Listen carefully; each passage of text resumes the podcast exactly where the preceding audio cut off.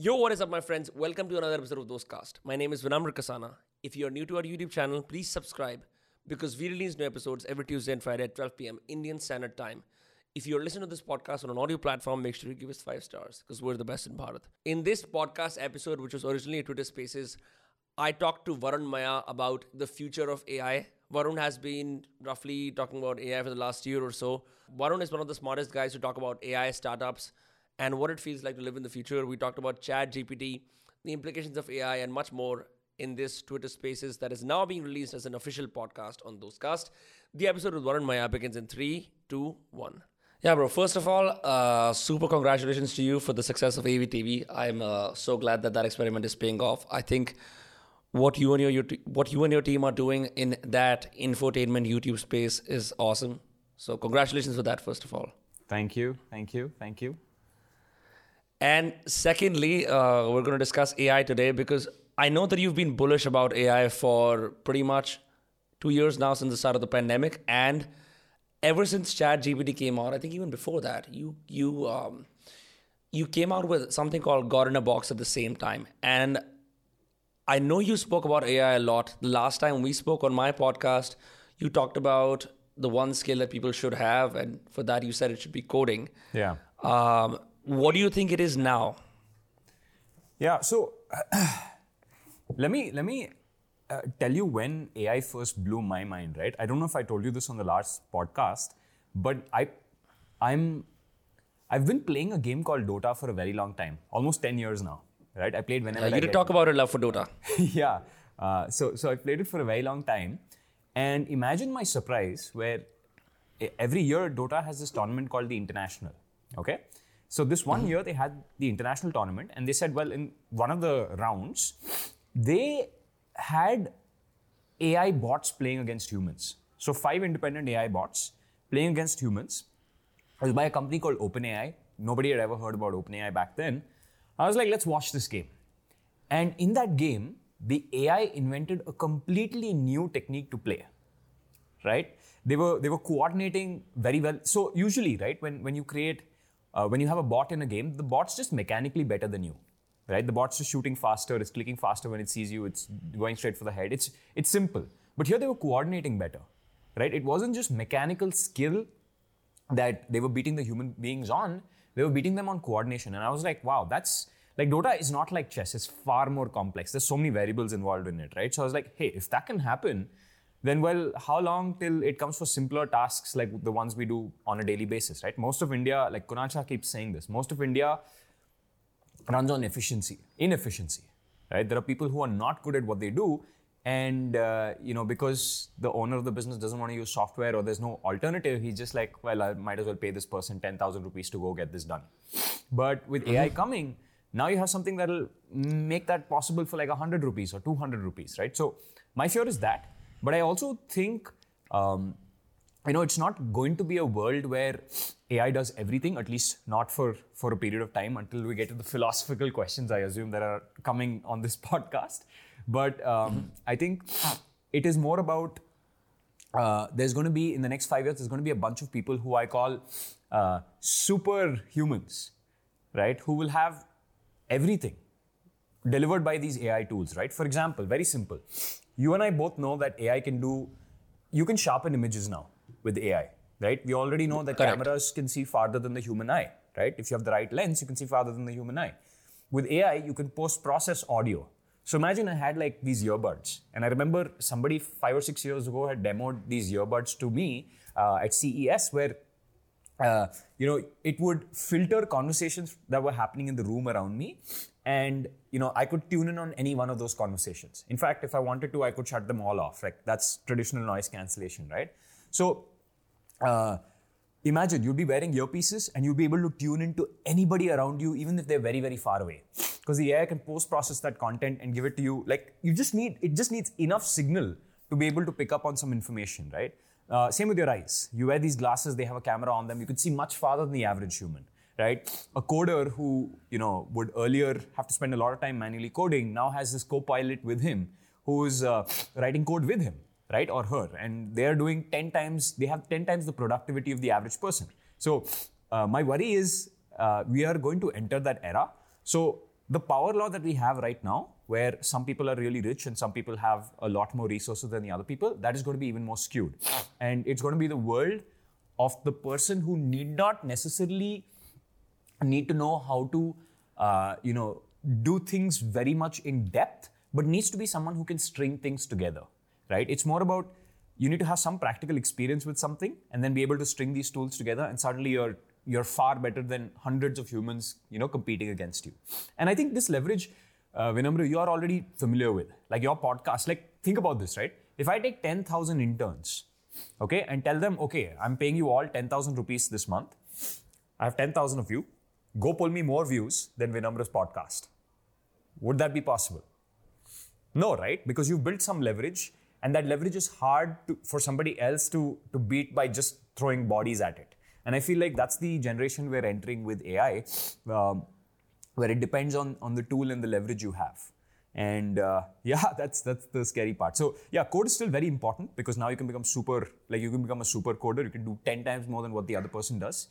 Uh, and so is things like distribution. Like you remember with AV, we started this video editing cohort. I just wanna just want to answer you because there's a lot of things that you said that were of value, bro.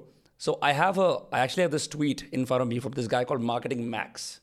Mm-hmm. Um, and he said, they said it couldn't be done, but I just replaced my entire 5% marketing team with amazing new chat GPT technology. Yeah. He replaced his ad copywriter. And the prompt was, can you write five funny Facebook ad taglines for my client which sells lingerie? The GPT did it. Same with an advisor, same with the project manager, same with the hiring manager, same with myself.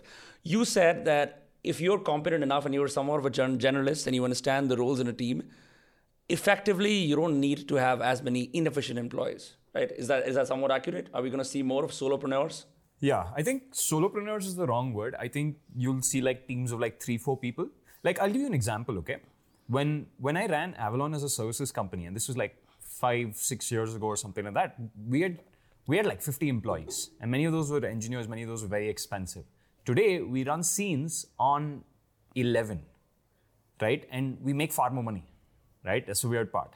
So, um, I feel like software has already created this leverage. And same with you, right? With content, you've already created this leverage. You don't need to be a media company. You don't need to have like a hundred writers, like you know, Times of India, right? You don't need to have people who are editing that column. You don't you don't need to do a lot of things. So we've already been seeing the, the shrinking company uh, phenomenon, and I feel we're going to see more of that. Except now the, the shrink numbers are so small that you'll see three man teams, four man teams, where the core decision making is or or the core capital allocation is still done by the people because at the end of the day when you're running a company and what you do Vinamra, sure you create content but you're also allocating capital you're making some money from the company you're like okay where do i put this do I grow? Do I make merchandise? Do I do this? Do I do that? And that's decision making. That is hard to outsource to an AI because it's there's so many environmental variables involved that an AI simply can't give you a specific answer. AI has gotten great at the generics, can do a little bit of specifics, but the minute you give it a very specific environment which it hasn't seen before, or you know, even if it has seen something similar, it might not apply to it's it's sort of like advice right? Advice, like I said this, right? There's always a tagline of it depends. Whenever you ask somebody for advice, there's always this it depends. Um, so, so you could tell somebody, well, running's great for you, and for ma- most of the population, running's great. But for a person who just had a heart attack, running is probably not a good idea. Or a person who has like heart blockage, running is not a great idea, right? So there's always these situations. And I think a lot of the decisions people make as entrepreneurs and you make as an entrepreneur and a content creator are all these situations where it's it's you you can't outsource it to an AI yet, right? So um, it, it requires human somebody to have lived life in your shoes for a number of years, um, which an AI can't do. So I feel like that's safe, um, which also means there's lot, going to be lots of inequality, right? If somebody already has the money, now they're able to produce 10 businesses instead of one. And you're sort of seeing it with me, right? Um, people don't know this, but God in a Box is like printing cash right now. Right? People, people don't know this, like, and we don't even talk about it. And it took us two days to build, and we've just left it there. Like, I haven't even interacted with the code base. We have not interacted. Like, some, some YouTuber covered it recently. I don't know what his name is, but he just covered it recently. uh, three tools, video on three tools, and he got like 100k views on day one, right? And that brought us like some 200 people from all over the world, none of them Indians, using God in a Box, right? So God in a Box took us two days to build. Uh, you've seen AV. AV uses a lot of AI. Like a lot of our backgrounds are generated by AI because the, we have copyright issues sometimes. Uh, and I don't know if you remember, but one of my videos went down because we used some part of somebody's image in our thumbnail, right? So, so uh, we've now just outsourced the entire thing to DALL-E. We put in an existing image we like, and it just spits out something that's similar. Uh, you, if you look closely at our background, you'll see some of the AI artifacts. So uh, we also use a lot of ChatGPT. Um, so I feel like companies are shrinking, but decision making is never going to go out of fashion. But the problem with decision making is a lot of people arrive at a position of power, either with capital allocation or decision making, because they have taken some risks in life. Right? You've taken a risk. When you started your podcast, like I remember your your Instagram, you used to do poetry on Instagram. Right? Right. It was like the time I, I mean, if you're a serious content creator and you're spoken to me, I would be like, that's great, but the time is too small. Correct. Right? Correct. The target addressable market. Now you get that. Your best bet is like sad people uh, in Mumbai in a poetry cafe. in South That's it. Not even Mumbai. Yeah, in South Mumbai. South, South Mumbai. Uh, so, so all those things matter, but because you had that experience, you now know that you must make X, Y, Z decisions. But now that you own this channel, and I would argue, like I keep saying this, this confuses so many people. Being a content creator is smart in this environment. Creating content is a dumb idea. And the difference is who owns the channel. Because you could create content for other people, right? Which is what most of people in media do. They, you create content for other people. But owning the channel, owning Times of India, NDTV, Vinamra's podcast, right? Uh, Dostcast, sorry. Um, those things, you can always replace yourself. Eventually, your likeness will be replaced. And that's my bet, right? Like five years, you'll have a Vinamra speaking like you, talking like you, on screen, asking questions without you having to commit time to it, right? Um, and and I feel like it's if you don't start taking the risks now, I'm not talking about you, but somebody else, then you might never be in that position where you own an asset. So I think owning an asset, owning equity, owning something, owning a channel in your case, is far more valuable than just having the skill set. Like I used to keep saying skills are important, and yes, skills are very important, but they're starting to fade out. AI is very good at narrow task sets, and um, yeah, that's that's where we're at right now. Yeah, bro. Um, if you if you remember, the there's this company called Podcast.ai, and they came out with a small conversation between Joe Rogan and Steve Jobs. Steve Jobs is has been dead for a while. It was about 20 minutes, but it was uh, pieced together by using uh, all the keynotes and all the quote unquote uh, Training data. texts or essays that that Jobs had taken out, and it already had lots of hours of Joe Rogan. Yeah. And when you listen to the podcast, it's 90% accuracy. If you heard it for the first time, beyond the slight ums and ahs and and the kind of natural burnt tongue that you have in a real conversation, beyond that, it Yeah. just felt like a real conversation. And then I recently saw, I think you only posted it on uh, Twitter, that now Microsoft has a chat GPT like a DALL-E like model called VALL-E, which is the feature of text to speech. And I tried to access it, but I, as- I'm, I saw that it's still a research paper. Yeah. Look, the thing about research papers in AI is if they've implemented it for, like, let's say a, f- a few samples, then they can implement it for everybody, right? Um, and people don't understand why it's all happening together. This is the strange thing I've realized about tech. Okay? Till one guy goes out and proves things, till one team, one person goes out and says, This is possible, check this out. Nobody else moves a muscle. I don't know if you know, but Google sounded code red right? The Google On? CEO, Sundar Pichai, he said that the minute ChatGPT came out, he's like, this is a threat to our core business, which is search. We got to build our own ChatGPT.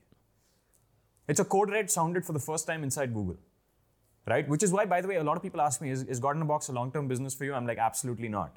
Because at some point, I don't know when, Google's going to put this on home screens. By which time I would have, we would have made some cash and then figured out what to do with that right? But the idea is you have to be smart enough to make those decisions. Uh, but but coming back, right? So I feel like the reason it's all happening together is now there's confidence. Funding's going in there. All the capital that went in through Web3 last year is now sort of making its way back into AI, right? And VCs bet. Like venture capitalists bet. They're like, crypto, maybe it'll work. And a lot of us make fun of them and say, well, you wasted $5 million, $10 million, etc., right? But it doesn't matter. Like somebody like Tiger has billions of dollars in AUM, right? Like assets under management. They can afford to make a lot of mistakes. So, um, and they'll be right very often, once in a while, like one in 10 times they'll be right. And that one company they write on is going to make outsized returns. Like Khosla Ventures invested in OpenAI very early. They've probably made an outsized return, like an insane amount of return, right? So once that funding activity comes in, then entrepreneurs start because they're like, hey, there's a career here, right? And one thing people forget with machine learning, which is you know everything that underlies AI, is there are two kinds of machine learning. One is research, which is done by you know those boring people with glasses, those academicians, uh, you know, sitting in a some lab, you know, concocting things on a computer. And then there's applied ML, right? Applied machine learning, which is you take a model that already exists and you put it in a real world situation. So what's happening right now is this bridge between academia and um, the real world, applied you know uh, stuff, is shortening. In fact, for the first time ever, we're seeing academics work inside of companies very deeply. Earlier, they used to. In pharma, we've seen this, right? Some guy in some lab will come up with some chemical and then tie up with you know Pfizer and say, hey, let's commercialize this. It used to happen, but in the tech world, they've always hated each other. But now, because the capital is coming in, because these people are getting aligned, they're seeing that there's huge monetary opportunity here. Everyone's getting in on the game, right? So what's happening Yeah. is this entire industry is like floating up together. That's why you're seeing all these innovations back to back to back. You know how many people I know in this space who are building ChatGPT for customer support? It's like at least 100 independent companies. Do you know how many people are building uh, DALL-E for video? At least 100 companies, right? You know, there's a, there's a particular problem statement, right, which is dubbing. How do you dub Hindi to English, English to Hindi, etc., etc.? Do you have any idea how many people in India are working on it? Like a lot. Are there any successful models already out? Yeah, yeah, of course. Uh, there's websites like EzDubs. I just heard of them, about them recently. There's one more called Dubverse. You can actually do it. You can put your video out and it'll dub your language into local languages. And you know what? AV was actually planning to hire a dubbing guy or a girl for like 15, 20k a month, pay that person to dub our content in Hindi, like pure Hindi and pure Kannada and pure Telugu. Now we don't need that anymore, right? Because it's good. That's insane. It's good enough. It's good enough. And with Valley um, or Wally, how I don't know how they pronounce it yet because it starts with the V, and I know Wally sound- starts with the W. Indians can't pronounce a V for the life of them. yeah. So you know, whatever it's uh, it's called, I think it's definitely going to replace um, this this du- these sort of people who do this translation, right? Because now dubbing's happening in my own voice. Right? The Hindi videos will have my voice when I'm presenting, the Kannada videos will have my voice when I'm presenting without me having to move a muscle. Right? Um, which is which is crazy. In fact, I don't know if people know this is how we do research, right? For for AV, we have a bot. So here's what we do, right? It's so simple. You want to do a case study on let's say Zerodha. Just go to Twitter, type Zerodha, okay, and you can do mm-hmm. advanced search and sort by threads, right? Sort by you know anything with more than a thousand likes, and you get so much data. You can just dump it into ChatGPT and it'll create a great story for you. It is that simple right? We don't do that. Obviously, we have researchers who also go out to Reddit and all over the internet, but it's very easy to ingest content. And what is most valuable is the channel itself. Because once you have a vehicle to do this, and yesterday a founder was telling me, right? Like, I think the, the smartest thing about the company, the invention of a company, is that it's a vehicle. It's a vehicle where you can do whatever you want, right? So, once that vehicle's brand has been built, then you can start anything with, you know, with that brand. Like Swiggy did Instamart right after it did Swiggy, right? Like the, the core platform. Um, now it's doing something else. Uh, I think they're doing Swiggy Genie, which is sort of like Dunzo. So once you have that core trust, and I think Tata proved this in India. Once people trust you, then you can sell everything from salt to the nano, right? So I think that is far more valuable than anything. India is an underbranded country, right? And all these tools are just going to make brands more powerful. Varun, what do you think about Sam Altman, the guy who started OpenAI? What is his incentive in um, essentially not putting this behind a paywall, making it free, and creating an ecosystem as opposed to a SaaS-based startup that you can pay eight dollars a month to get access to some language processing? Like, why did he just open it up to the world? And why are they all pursuing this open for all AI as opposed to putting it behind a paywall? Yeah. you can ask yourself the same question. There's actually a company that's done this very successfully for years, right? That's kept it free, open, and then figured out how to monetize later. It's called Google. right? So Google's a free open search, not, op- not, it's not open source, but it's open. It's an open search engine, right? I can go, I can ask it any Right. question, and Google will spit out 10 relevant answers or 10 clues to relevant answers. It's like a trail, it's, it's, it's leaving you breadcrumbs. Um, with ChatGPT, if you keep it open, eventually their, one of their fundas is this could disrupt search, right? And weirdly, you know, the, you know, in every industry, when you create something new, you know, there'll always be like an early adopter set. And it turned out the early adopter set in, in this industry is all the marketeers uh, who want to make landing page copy. it's weird, but there's crazy adoption there. Jasper, which is an AI company that um, basically just built on top of GPT-3, right? And built, um, you know, uh, you can you can create marketing copy. There's another company called Copy.ai. I'm sure you've seen this, right? We use it all the time. I have, I have. There's something called Writer.ai as well, which which also does the same. Exactly, right? So, what are they? They're just wrappers on top of GPT. But that Jasper is a billion dollar company, right? On one very simple use case and one very simple market, which is I'm going to do this, but for people in marketing, right? Uh, next, I'm very sure we're going to have customer support. In fact, I remember many years ago, I posted this on my Instagram where Google had come up with a bot that could make appointments on your behalf. I don't know if you've seen it. I have not. How did that do that? Or automatically based on preferences or busy or free times? Yeah, it knows you, and maybe you just tell it, hey, book me in a. You, you say, hey Siri or hey Alexa or whatever, um, uh, just book me an appointment with the near, nearest hair salon for 5 p.m. tomorrow. And that's it. It'll do it for you. It'll call that person up. It'll say, hi, my name is blah blah blah. Um, I would like to book a ticket. Uh, I would like to, you know, book an appointment for tomorrow at 5 p.m. It does that, right? So I feel like next customer support is like under threat. And do you know how many customer support representatives live in India? A lot. It's the bread and butter of the rest of the world. exactly right we have we even we, we have words for it. We have strange words for it right? Um, we have like like rooms full of people just sitting down taking calls on behalf of other people. I remember when i was selling my first company uh, one of the companies who was looking at us uh, th- this was head honchos in in delhi. Um, and they were they, they were telling me about their customer support. And they were saying that look customer support people here they have like a huge customer support team. They're like our only job is to do part-time therapy and the other part-time we're selling right? That's our job. So who does that? Like humans have a barrier. You can't abuse a human forever but you can abuse an ai forever. And an ai is cheaper right? And chat gpt can can calm you down even if you're very angry with it right? It will go like the only thing is like one, one somebody da- ran this research where the minute people knew that it was chat gpt on the other side they completely lost you know the f- flow of thought because they're like dude i thought i was having a personal conversation with a human. Um, i don't know it's going to be crazy times Yeah, I was. I've been trying to log in again since last night, but apparently the servers have been down. You can use I tried again before this. Oh, of course, of course, I will use your service. But um, I'm just saying, what is it? Is is AI having its moment now because of uh just quick adoption on Twitter? Like, how is it that we're, for example, on to- today's uh, January 11th? How is it on January 11th?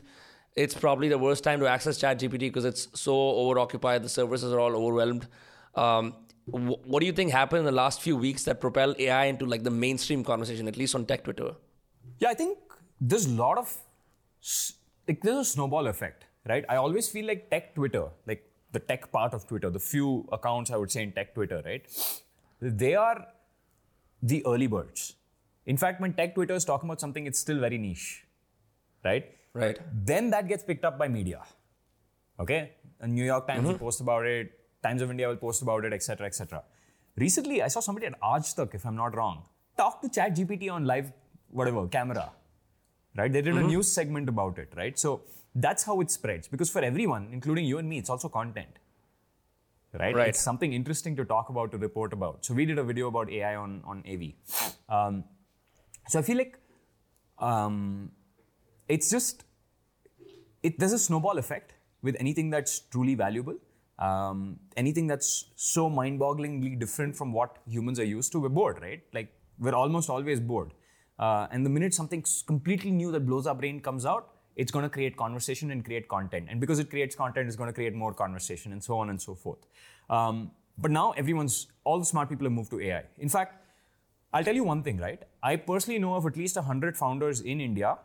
We have like these WhatsApp groups who are all considering just shutting down their companies that are all doing well and just moving to AI. And, you know, it's strange that this is happening in, in India because India is, you know, always like a log kya kahenge ecosystem. In the US, nobody cares. Like people shut down companies Right. all the time if they find better opportunities. But in the US, uh, but sorry, but in India, the the going logic among these smart people is this technology is so good that it might fundamentally change the way humans do things. In five years, we might all be jobless. And people, there are people, like I'm in the camp that actually believes this. Because people don't understand exponential growth. You're like, oh, I, like last year when GPT-3 came out, people were like, this can create marketing copy, but it's not that great. Then now Right. ChatGPT's come out a year later, right? And I'm sure mm-hmm. next year it's going to, something else is going to come out that's going to blow our brains. I'm sure this year something's going to come out that's going to blow our brains, right? DALL-E came out last year. So I, I understand exponential growth, and I also understand that maybe there were like 200 people, serious people, working on this problem 10 years ago.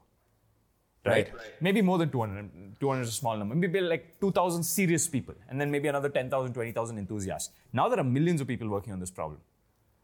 All the way from the grifter, grifters who, came, who are coming from Web3 to people who are dead serious, been in this space for like 10 years and now found the opportunity to people, let's say in video, like Canva's adopted AI, right? They put DALL-E inside. Bing has put DALL-E inside Bing, right? So all- everyone's adopting it. And Microsoft's not, bl- like Microsoft is literally spending $10 billion on this, right? There's a reason insane. for it. And, and it's strange because Microsoft can see the numbers behind. They probably know how much Yeah. usage is going on and There, there, yeah, there's a lot of hype about GPT-4 as well, right? I mean, when I looked at it and I saw your tweet and I just started googling it, and the first question that came to my mind was, first of all, what the fuck are parameters? And second, I don't think people have even properly adopted GPT-3, and uh, there's already a GPT-4. So, do you have any predictions for that? What is that going to look like? Should people be concerned? Should people jump on the bandwagon now if they're dilly dallying? Yeah, so so I'll tell you, right? Like there are two ways to look at things. Let me take the example of let's say a 19-year-old kid who's in college. Right? For you, it's very obvious. You're 19, you see this tech coming out, you think, okay, by the time college, and I'm talking about you're in the first year of college, right? So you have plenty of time Right. to plan. We have four years. Your question is in four years, where is this tech going to be? Because I don't care about GPT-4, GPT-5, because the minute GPT-4 comes out, some other guy, there's actually another model now called Anthropic AI, right? Right. It, it has an it has an assistant called Claude or something like that, right? Um, there's one more that recently came out that's open source. It's it's garbage, but whatever. People are trying, right? The open source community is trying. So you think about आज या कल छोड़ो चार साल में क्या होगा right and i feel like the progress here is so exponential that in four years everything that we're doing right now might be irrelevant might be done by bots in fact it'll just be bots talking to each other right so i honestly my, i don't have predictions for what gpt-4 will do but i do have predictions for what's going to happen in four or five years which is that most of us are going to be unemployed and there'll be this top 1 0.1% that's that controls everything But don't you think that's a very nihilistic approach? I'm sure people will immediately get on the bandwagon like they did with crypto and Web3 and, and at least learn. And we were, we're going to have a bigger penetration of AI uh, and chat GPT and all these other technologies in our daily lives than, than people expect now. Yeah. Yeah. But here's the thing, right? One company, and look, this is one of those fields, and I didn't see this with crypto, but I'm seeing this with AI, right? is one of those fields where the largest companies have already started adopting it. If I decided, okay, tomorrow I'm going to make a text document software with AI in it, can I compete with Word plus chat gpt Because I remember Microsoft's like putting AI, chat gpt inside of Word, PowerPoint, etc. Right. It always has, hasn't it? Isn't like prediction when you when you write a word, it already suggests the possible words. Wasn't that some kind of like an old AI? No, no, but this is different. Now you can spawn like entire sentences, like it's ChatGPT. It's the entire whole hog. You have a Okay. line and you want to expand it, you can expand it. In fact, I saw a demo of a writer. This is on YouTube. I saw a demo of a person who put a one line, you know, uh, prompt of something like she's writing a book of something like Hogwarts, right? Like something like Harry Potter. So there's a little magical school or whatever, but it's slightly different thesis with werewolves and vampires and stuff. She gave it like a couple of lines of prompt and generated a lot of text for her.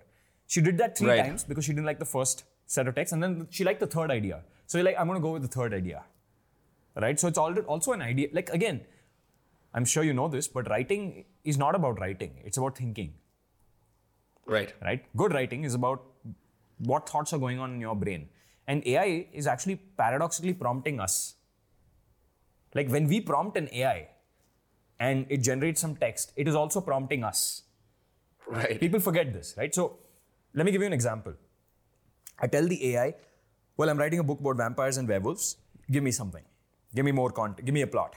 And the werewolf and, and the AI gives you a plot saying, well, there are two vampires, they're brothers, and then there's a werewolf, and the werewolf is like can transform only once in 14 days, and then they live in a prison called blah blah blah. And then that prompts you.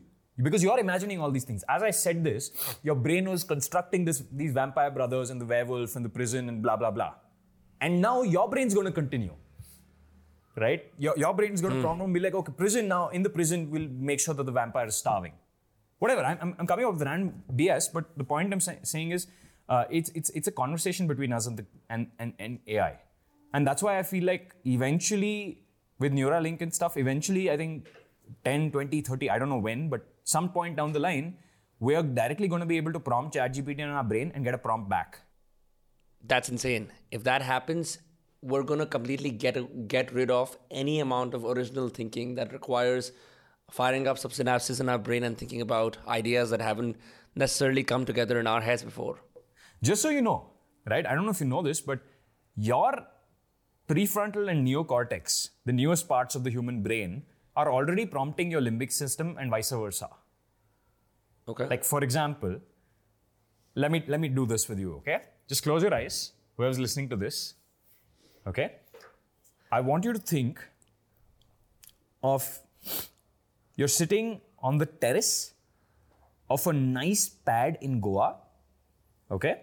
You are and, and it's, it's slightly drizzling. There's a smell of like wet mud, and um, there's it- it's cold, okay? And it's probably December. And there's a person that's coming up to you, a waiter that's coming up to you, and you're alone there. Okay, you're on, on a table and you're sitting down. It's the, there's a little bit of a breeze and a little bit of drizzle. And a waiter comes up to you and gives you steaming banana cakes. Okay?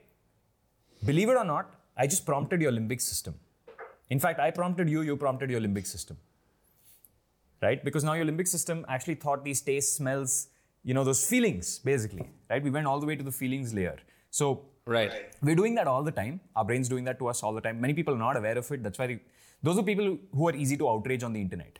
You give them some emotional fodder, and suddenly, you know, next day they're like burning things down, right? That's those are pe- that's people without separation between their limbic system and their um, you know prefrontal cortex. And I feel with AI, we still need to have that that separation, which is our decision-making layer, which is effi- effectively going to be the only thing valuable in a human being going 10 or 20 years down the line and whatever assets we own to our name. Yeah.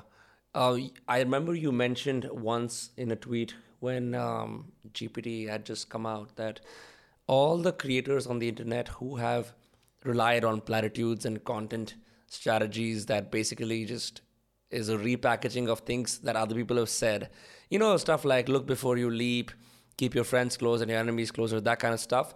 They're really going to have to develop a personality if they want to um, strike out now, at least with their writing. And I was perplexed by that because you know, with everyone doing the same thing, where like where do you think they will go? Because what I see with my content creator friends is they're now using ChatGPT and AI to essentially write tweets for them. But I, for some reason, I have a suspicion that it's not going to go very far. Yeah. It's strange, right? It's the reason Andrew Tate works. The human brain has a way to seek out novelty. Anything that we see repeated pattern, because see, just like AI, in essence, is a pattern recognition machine. Like machine learning is statistics on steroids. We are the same. Right. We determine patterns. We don't know why we're determining the patterns, and we have unconscious formula. Like it's it's the difference between traditional programming and machine learning, right? In traditional programming, mm-hmm. I mean, this is a simplification, but I'll make the simplification anyway. In traditional programming, you write the rules. You, somebody gives you the inputs, you write the rules, and you get the outputs. In machine learning, somebody gives you the inputs and the outputs, and the machine figures out the rules. Humans do sort of the same thing. You show me 100 pictures of a dog and tell me this is a dog. Show me the 101st picture, and I'll tell you it's a dog. Because now I've recognized the features unconsciously of what makes a dog and what is, you know, a bedsheet that looks like a dog right? Because AI used to keep getting confused about this in the past, but now it's computing has gotten stronger. It's gotten like near human level, which is why it's able to distinguish. Like people keep making this joke about AI still can't tell the difference between a dog and a cat. That era is over. Sorry, that was four years ago. Hmm. That was when it had the intelligence of an ant. Now it's like near human level intelligence, right? So, um, to answer your question of we are pattern recognition engines as well, and slowly but surely, you and I have both I'm sure it's also happened to other people. We've all sort of figured out when content is generated by ChatGPT. Because our pattern Right. recognition engines are good as well. So we can tell. But it's getting, e- like, there are still places where if you're a s- smart prompter, you can still fool the human. Yeah. Right? But eventually it's going to become easier and easier to fool the human. But it's the same with us, right? Like, there's so many YouTube channels. Why do people watch Tate? Why do people watch you? Why do people watch AV? Because in some senses, all three of our content is extreme. Ours in production, yours in conversation, Tate's in, you know, insanity. right? So people come for extremism that ChatGPT has been banned from saying. And that seems to be the opportunity. Right? Sadly, that ChatGPT is not allowed to say certain things, and anytime somebody's saying those things, you know it's not generated by ChatGPT. Right, which is what I wanted to talk to you about also because I remember we had the same problem with DALL-E. For example, if you wanted to say make a picture of Varun Mayya uh, smashing into a billboard uh, on a highway in Bangalore, it would essentially give you a warning saying that you can't name people that are alive, right? And here in ChatGPT, it's the same thing. Why do you think that's the case? Why do you think we cannot? I mean, is it to protect the privacy of people? Like, are there people in other AI startups who bypass that, who can actually create um, real life fan fictions of living people? Um, like, is there a threat to maybe like a mis- misinformation war going on? Why do why do they have such stringent policies around uh, naming people and using actual people in their um, in their outputs? Yeah, they open themselves up to litigation effectively because if if you say Vinamra Kasanaa sitting on a throne upside down on the bathroom or whatever, some rubbish, you might get angry and sue them because it's your image Right. generated by some DALL-E, right? So uh, that's why they don't allow you to do that. But I'm very sure there are going to be open source models that allow you to do that. I'm very sure, like ChatGPT is woke because it's been created by people that don't want lawsuits. And the craziest people on the internet right now are people from the extreme left in the US. Okay? So they're protecting themselves from that. They don't want that. Okay? Um, however, there, there are lots of other models, and they're going to be open source ones that don't care about this. They're going to be anonymous people who release models where you you know you can do whatever you want with it. For example, I don't know if you've seen, but on AV we had this video about Bollywood. Did you see that video? I think I saw the one with Ranbir Kapoor. Yeah, Ranbir it's, Kapoor. it's, it's the one with Ranbir Kapoor, but that's not a real Ranbir Kapoor. We deepfaked yes. I, I did. I did see that. Yeah. So that deepfake was done with a software called Deepface Lab or something like that, or Deepfake Lab or something like that. It's a very primitive software. We don't know who made it. I'm very sure no top tier company in the world would create that software and distribute it because it's dangerous. Mm. Right? So again, the best models are going to come from the niches of the internet. I don't think they're going to come by. I mean, now that we have ChatGPT, we can reverse engineer it. Like even I sort of know what Right. ChatGPT is doing, right? And I'm sure there are smarter people, much smarter people in research. I'm not. I'm more like an applied. Uh, I'm a computer science engineer, so I can do anything in Right. computer science, right? Um, and with AI, I, I I stick to the applied parts because it interests me, right? But there are lots of people to whom the research matters, and those people are going to start going anonymous, and there are going to be lots more of those people. So there are going to be lots of competing models. You can just pick one up and generate content. But at the same time, it's not just about you know generating extreme content. It's also about unique thoughts that are hard to find in other places, unique insights, right? For example, um, me saying that Mamaearth, with the recent Mamaearth IPO, right, they're discounted by Amazon, and that therefore they are profitable, is a unique insight, right? That's hard for GPT to pull out because it's very, very nuanced information. But then that's today, right? My only worry with AI is five, ten years down the line, even these might not be defensible against what is coming. In fact, Right. I have, you know, an even further thesis that I think the problem with AI is eventually with artificial general intelligence. The difference between AI and artificial gen- general intelligence is AI right now is good for narrow tasks. Okay? And mm-hmm. artificial general intelligence is when you create an AI that can do human level tasks. It's a human for all means and purposes. Such as writing a paper, would you qualify that as a human level task? Or even picking up groceries, would you qualify that as a human level task? Yeah. So you'll have to give it. So let's let's let's let's do this, right? And this is a fun experiment to do. What are the tasks? What, what are the parts of humans that make these tasks possible? Let's go through them one by one, okay? You want to pick up groceries. Consciousness, pehle. What? Consciousness, you need to be conscious enough to do that. Forget right? about consciousness. Leave, leave, leave conscious out, out of the picture, right? Because I would argue that you don't need consciousness to be able to do all that. And in fact, I would argue even further that consciousness is a is a side effect, not a driving force. These are my Okay. Again, I have to be very clear what is my opinion and what we know in fact, right? So let's go to the fact Sure. part part first. You want to pick up groceries. Can a blind person pick up groceries? No. So we'll, we'll start by a process of elimination, okay? We'll take a no- normal human, we'll shut off different different senses, and we'll see uh, which are enough senses for him to do grocery picking. A blind person can't pick up groceries. He can't go to the store, he can't pick up groceries, right? So you need vision. Right. Right. So you need a model of vision, right? Item recognition, and then you need to put that information in the brain, and you need to avoid obstacles and blah blah blah, and you need to do shortest path analysis. And le- actually, let's do the brain parts later. We need vision. You need hearing. Hearing is important, right? Because if you're walking Right. the road and a car drives on you on you when you, on your way to the grocery store, you're going to die. So you need to you need some model of hearing. You need some model of getting acoustic input, and then being able to process that and figure out what's what's a threat and what's not. Then you Right. need um, um, um, a body, right? And the reason you need a body is you need locomotion. You need to be able to move, right? And then you need finer control of your arms, and then you need finer control of your fingers. Because one big difference between us and a cat is a cat can't run around with a grocery bag. So you need fine control of the fingers to be able to pick it up, and you know we, we can do strange things with our fingers, which Right. um, is hard to do. And all of these will require different models, right? Or maybe you could say the fingers are not necessary. We can just have some other system, maybe a hook or a grapple or whatever, that can pick up these things. Or maybe you know we can have ten fingers. If you have five, might as well have ten, right? And then that's a trade-off between how the the, the model creator wants to do things. So technically, you have these 10, 20 different types of models interfacing with each other, and this is where the opinion part comes out. My belief is that if you have a system that's interfacing 10 a, artificial intelligence or artificial intelligence is the wrong word here, it's intelligence with human beings, right? You have 10 models interfacing these, these things together via a network of neurons, you essentially create consciousness. Whatever thing does that is probably conscious.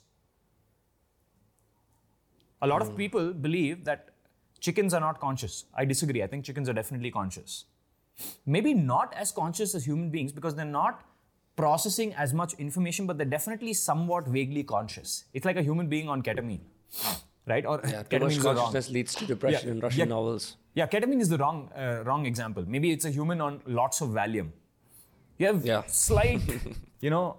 I mean, actually, that's also wrong because cats or chickens have great balance and we lose our balance. But basically, it's like it's like a weaker version of our consciousness, right? Right. So I feel like you interface many of these things together. You have consciousness, and then you know you also have different levels of consciousness. So an ant is less conscious than us. A tapeworm is even less conscious than an ant, bec- ant because uh, and there's some species of tapeworm that don't have central processing. uh, central nervous systems. They're only peripheral nervous systems. They can feel pain, they will react to pain, but they don't process that in a central unit. I don't know if the central Yeah. unit, the CPU, is necessary. CPU is the wrong word, but I'm just simplifying it. But I don't know if the, the central processing unit is even necessary for you to f- have some level of consciousness. And you could go crazy with that argument, right? You could say the computer that I run, the laptop that I run is also conscious because it's got a sound model, it's got a vision model, I mean, webcam, it's got a display, which is its output, uh, it's got uh, keys, which is input, touch input, uh, it's got um, you know a brain, which is the CPU, it's got graphics processing unit, etc., etc. And you could also argue then, and I think Daniel C. Dennett argues for this, which is that consciousness is not like Vinamra Kasanaa's consciousness in this conversation is not for him. It is for Varun. It is a way for me to interact with you. right? It is the same with the Right. computer. Like a computer screen is a way for me to like a computer is I interact with the computer and the screen gives me output. Your words, your eyes give your body language gives me output. But I am prompting it with inputs. And the same thing we do with our computers. Right? So that's his model of consciousness. I, I sort of believe it. Um, and I think it, you know, your own awareness of consciousness is a side effect um, of this happening. Got it. Man, uh, I wanted to ask you one more thing about uh, the application of AI based tools in our daily lives. I mean, I'm not sure that everyone who's listening to this has an army of coders they can use to train language models and, and build their own AI. But how far are we from no code AI tools or no code LLM deployment, stuff like that, where you know you can basically just build something like an AI tool for yourself and then you can buy it as a, as a SaaS offering. So I think two parts, right? Um, for those of actually before these two parts, I want to tell you for those of you who have never used OpenAI Playground, which is the place where you create your own AI model, you you probably don't know how ChatGPT is prompted. Okay, so let me tell you, the initial prompt for ChatGPT is so obvious that you might be able to write that code tomorrow. It's not even code; it's just text. So Okay. it's literally like you go into the OpenAI playground and you say, the following is a conversation between an AI called assistant and a human being. The AI assistant is friendly, clever, and uh, called blah blah blah. Okay? Here is a sample conversation. Hi, this is blah blah blah. And then you give the human prompt, hello. And then the AI says something, and then you give it a mock conversation. It's almost like the instructions you'd give your developer and say, yaar, aisa hona hai. Right? SI ek system banao. So it's almost like that, right? So I feel like eventually natural language to code is possible. I think right now the gap is deployment because it's not very easy to just okay, you build a program. How do you deploy it? How do you put it on AWS or wherever? So the tools will get simpler. In three or four years, you can just have natural language out there to uh, to put these tools out. But there is still a reason to learn code, okay? And I'll tell you why. And I've been doing some very deep thinking along this. Um, and people don't know this, but for many years, people have asked me and my team to make a coding course or a coding cohort. And we've always said no because it's just too much effort, right? Because we also believe in outcomes. So you've got to do placements and stuff. So, like, it's just too much effort. We can't do it right now. Um, and then when AI came out, a lot of people said, "Well, good, good decision. You didn't have to do it." And I'm like, "No, no, no. Don't get me wrong. We di- it's not like we didn't do it because we thought AI was coming out. It's because it's still necessary. Here is why: you don't know whether the code that's coming out of AI is rubbish or not. AIs, like human beings, hallucinate. The problem with not being, and I've seen this, right? Some founders who have employees who are Wait, what do you mean AIs hallucinate? What do you say? Yeah, I'll, I'll What do you explain. mean? Yeah. So what AIs mean by what I mean by AIs hallucinate is, is like this, right? Let's say you have a junior developer.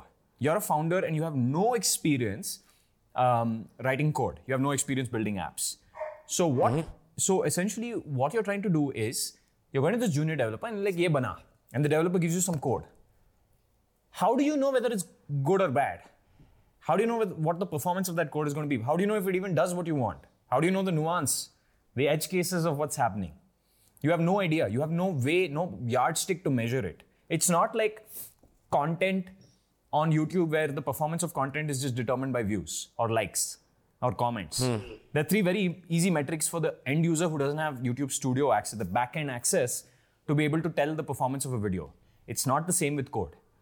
You can't tell whether what you've been handed is a second-hand car with like things broken inside, or whether it's like pristine. Plus, the more I think about it, the more I realize giving clear prompts to a computer, there is a, there's a language for it. There's a way to do it, and it's called writing code. So when I find myself interfacing with ChatGPT, and I use ChatGPT a lot, I find myself talking to ChatGPT like I would write code. I know that sounds weird, but it's almost like I want you to do something very specific. If this happens, then do this, and keep doing this till this happens. And then I realized I'm just writing if if statements and for statements. Sorry, loop statements. So you're probably a better prompt engineer than, say, the average person who's toying with it and using it like a Siri or a voice assistant. Hundred percent. Right. So there's two parts. There's hmm. also you got to deploy it later. Right. So and that requires things like how do I how do I write code with a friend? How do I commit together? How do we so- resolve our conflict? So I feel like you still need to know code, right? Um, and I've thought a lot about can we just exclude it? It's not possible, right? Coding is the ultimate prompting language. We've always had a prompting language, it turns out, and it's called code, right? Except now it's more accessible. You don't need to know things like syntax, but you still need to know exactly how it works beneath the hood, right? Now, a lot of, I mean, the question, the second question you asked is, do people need to learn AI? The answer is no, right? Uh, I don't think you need to learn how to create a machine learning model. I do think you need to learn how to apply AI. Uh, while you're doing that, I just have a tweet that came up on my feed that says, "You're growing up with ChatGPT. I grew up with Clippy. You remember Clippy, the the the assistant on Microsoft Word, and uh, it just you type, "I have your child," and Clippy says, "It looks like you're writing a ransom note. Would you like to help? Would you like help? Use stronger language, you'll get more money." And it's just a joke on that. Anyway, Yeah. What are they saying? I forgot. Sorry, I keep losing my. you were talking about how you would not need to essentially uh, learn how to make AI, but you would need to learn how to apply it, or or maybe learn better prompts. Yeah. And, and, and you don't need to learn machine learning. You don't need to be a researcher unless that's your thing. You'll probably need to learn how to apply it. Like God in a Box is the best example of applied AI. We said, what's the best chat interface in the world right now? It's WhatsApp. My opinion, right? It's a bet. That's a decision I took. What is the best AI model right now? It's it's the latest version of GPT, GPT 3.5. So we just put the two together. It's applied AI. Right. We're like, we'll put this tech somewhere else where it's more accessible to people. And today, a lot of people who use God in a Box are all sales reps. And they like the ability for them to do whatever text on WhatsApp and just, just forward it to whoever. Right? They love being able to forward things to God in a Box and get answers. So uh, it's a lot of that. And this is the reason why even we've been like we are strongly considering doing like a coding cohort. AV does video cohorts, and video is very clear, by the way, for me. Like, what's the long term plan with video? It's the only moat. Like, text is dying.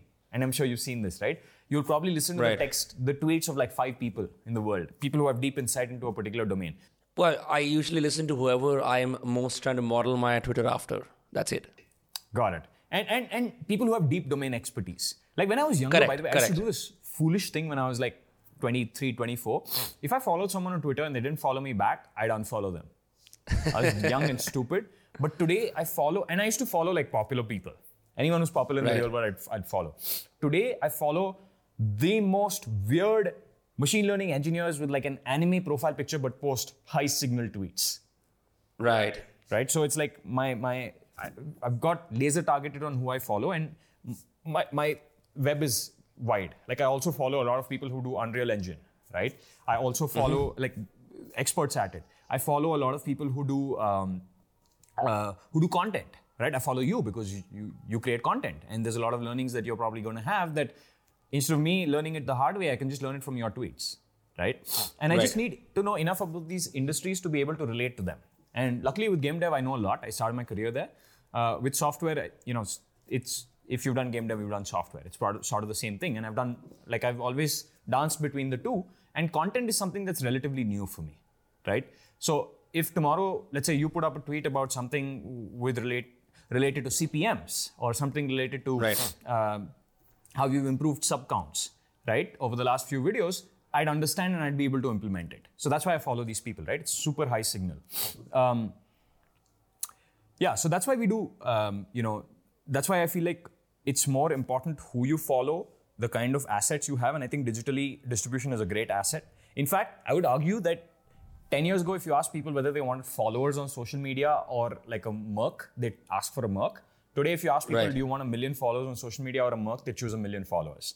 So it's also a Our status signals have changed. We've gone from prestige to clout. Yeah, it's it's it's just we have different status signals now, right? The blue tick Yeah. Paradoxically is important, and you can do whatever you want to the old blue tick. It's still relevant. Like Elon Musk changed it into this is a legacy account. It may or may not be notable. It says that on my my thing, right? But Right.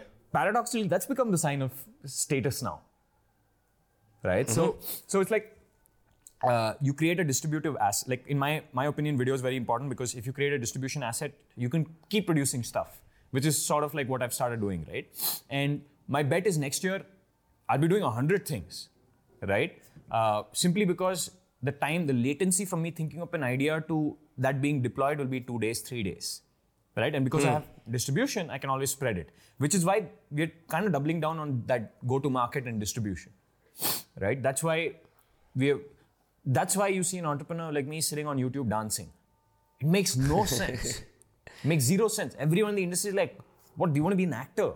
I'm like, "Absolutely not. You don't get what I'm doing. You'll know in five years when the only asset you have, your product, ten other people have it, or hundred other people have it, or some kid with a laptop, 16 year old kid has the same product as you, right? Whereas Yeah. businesses like Zomato are still safe because they have that delivery network, they have that offline distribution, right? I still think Right. things like like an events, like an offline events business is very valuable, right? Because uh, you have the ability to, you have a network that is not easily replicatable by somebody else. And I feel like uh, even if you're getting into the coding part, even if you're getting into building products, you still need to understand the thesis behind building a good product. And fundamentally, right, if you had to go one level deeper, what joins code, like building good products, one second. What joins building good products and creating good distribution is just one thing understanding of human beings. I'm, Right. I'm sure we can agree on that, right? If we both, Yes. if you understand human beings and you have AI at your disposal, you, dis, disposal, you can do anything. And one good thing that's happened over the last year through all my successes and failures is I have understood humans. I've run a minimum of 50 life experiments, okay? Most of them digital. I know what works, I know what doesn't. Right? Unafraid. Like if something doesn't work, like tomorrow if Google launches um, whatever their uh, equivalent G- GPT on the uh, home screen of Google, I will shut down God in a box. It's not worth the fight. It's not Right. worth the time, energy, effort, whatever, right? It doesn't mean it's a failure. I've learned so much. It's printed cash by the time it's existed. So it's also about that. But I feel like we have a lot of these sunk costs. Like there'll be some kid doing some BA or something in in something, uh, a five-year degree, and the kid will be like, I can't quit or I can't do something else because I'm stuck doing this. Well, good luck. Five years, I have no idea where GPT is going to be. And I'm getting more and more confident in saying this because I've always, like, three or four years ago, I also put up a video about this OpenAI arm that they were working with, right? And it's very strange because what they were doing is they were taking videos or they were they were simulating arms in a 3D environment, making it pick up stuff because the 3D model can pick up stuff well. You can create, I mean, you can you can model it in such a way that it always picks up stuff properly. Learn from that environment and apply that in the real world. Can you imagine? it was using its fingers based on how it uses its fingers in a 3D environment. You can always be right in a 3D environment. So, uh, when I put that content out, a lot of people are like, hey, this is not going to come into the real world. Right? And I was fighting for it. When that Google audio thing came out, I was fighting for it. So now it's more like people are like, actually, Varun, you're right. Because I remember my own co-founder Shashank once told me, Varun, you say so much stuff about AI. And this is like many years ago. He's like, I've never seen anything valuable, honestly. It sounds like a buzzword that an upGrad would sell you. it doesn't seem valuable. And hey, now we've reached an environment where suddenly everyone's like, oh shit, what just happened? Right? And I feel like two years down the line, it's going to be even more, oh shit, what just happened? Right? Until the point I was like, oh, how do I get a job? um, yeah, it's, it's sad times. Bro, there's a I'm sure there's a bunch of upskillers in the audience who are either the typical run of the mill editor, graphic designer, coder. I'm about to quit quit college. I live in a tier 3 city, tier 2 city. Uh, and they're all in a limbo where they might not be sure about what skill to learn for the next 5 years. Say for example, when I was in college, it was important I was in the early years of building distribution. Now I have uh, Dostcast because now it's clearly the era of distribution and podcasting, at least in India. Um, but I saw, for example, all the 16, 17 year olds who turned 16 or 17 in the pandemic, they were bullish on Discord and coding. So, with this new buzzword, prompt engineering, now coming into the fore, first, number one, how can people become prompt engineers? And second, where do you think all of these younger people can essentially get jobs or you know make themselves rich in this AI boom in India? Got it. Yeah, I, th- I don't think prompt engineering is a real job. Apologies. Um, and here's why. The best, see, there are two kinds of prompts you can get back from a from AI, right? And da, Davinci has two models. Like OpenAI has two text models, right? One is for code, one is for text, right? But Right. technically, ChatGPT has also has a code. Like the text model can also do code, right? It's it's strange because it's just trained on internet data. Um, but here's the thing: if you want to generate content, you need to know English.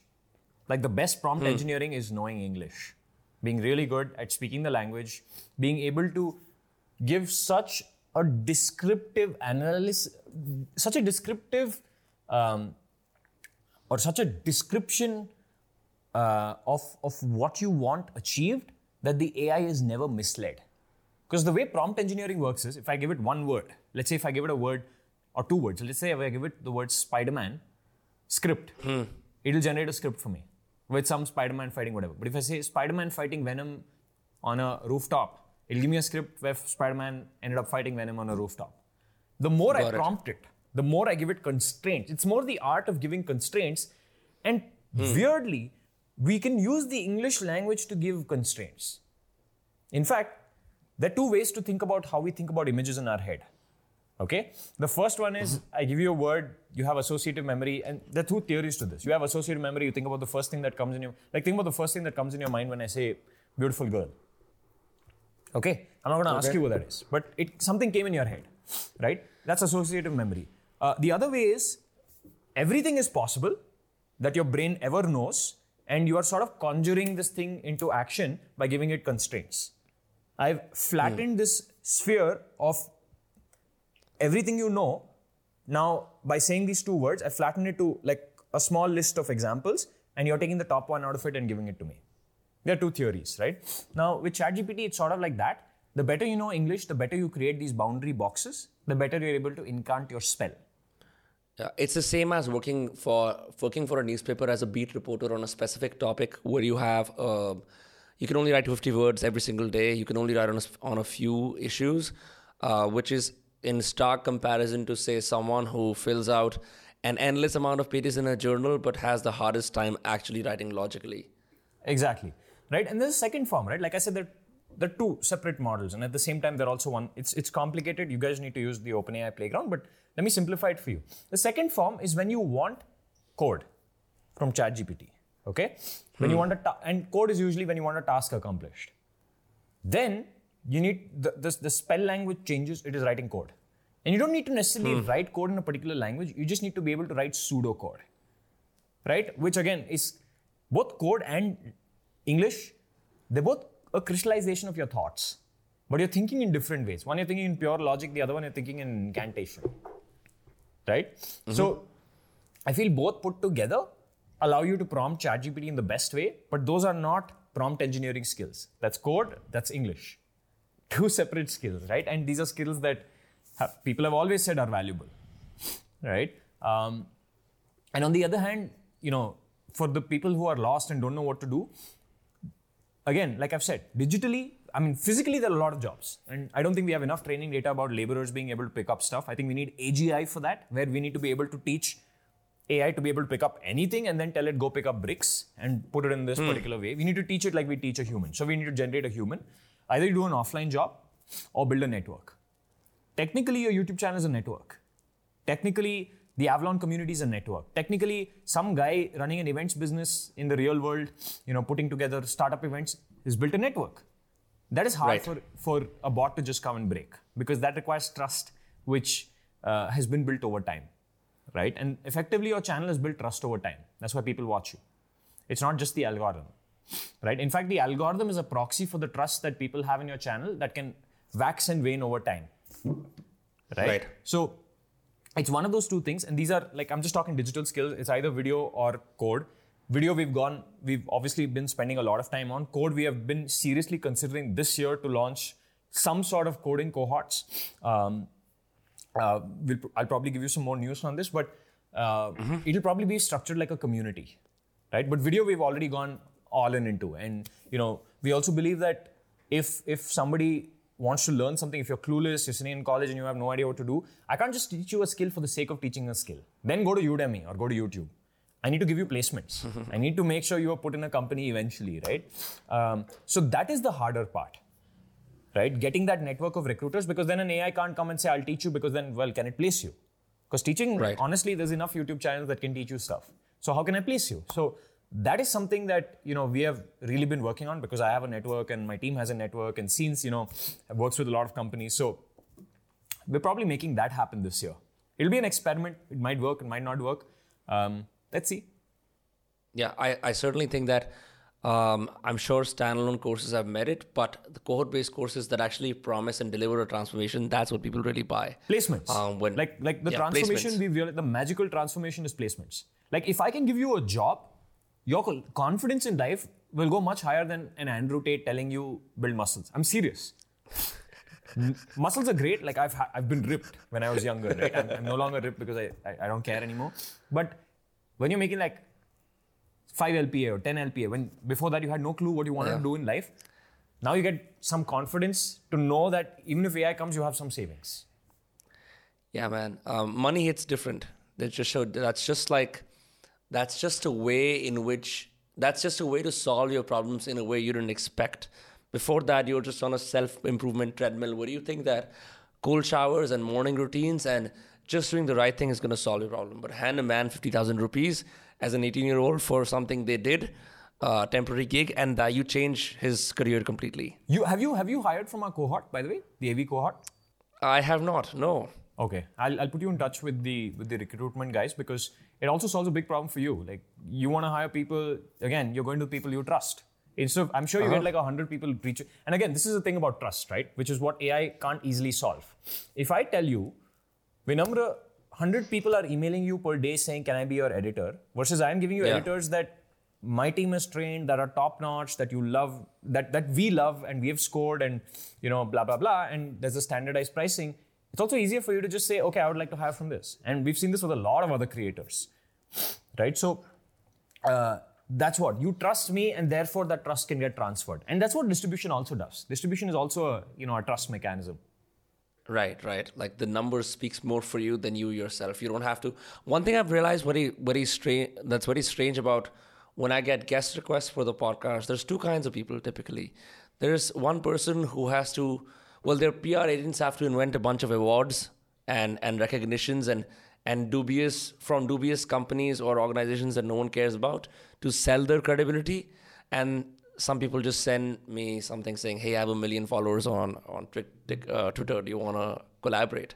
It just hits different. Those two things. Yeah, like Nas t- once told me this, right? And it hit like it stayed with me for a while. Nas Daily, this this is Nuseir. He was like, Yeah. um, the best thing about the Nas brand is that the first meeting is always on the house. Yeah, And I was like, that's interesting. Like, there was a time where I couldn't get meetings with people. I remember when I used to hire when I was like five or six years younger, I used to go to WhatsApp groups and beg. I should be like, please come work for me. Today, it's no longer that. Today, it's like, yeah, it's easy for us to hire. People trust us. People have seen proof of work over many, many, many years. Uh, people know we will always take care of them well. Um, I would never go back. And that's why we, I create content, right? Like life is much easier when you have content. Everything from recruiters. Now I know you, right? Like recruitment is easy.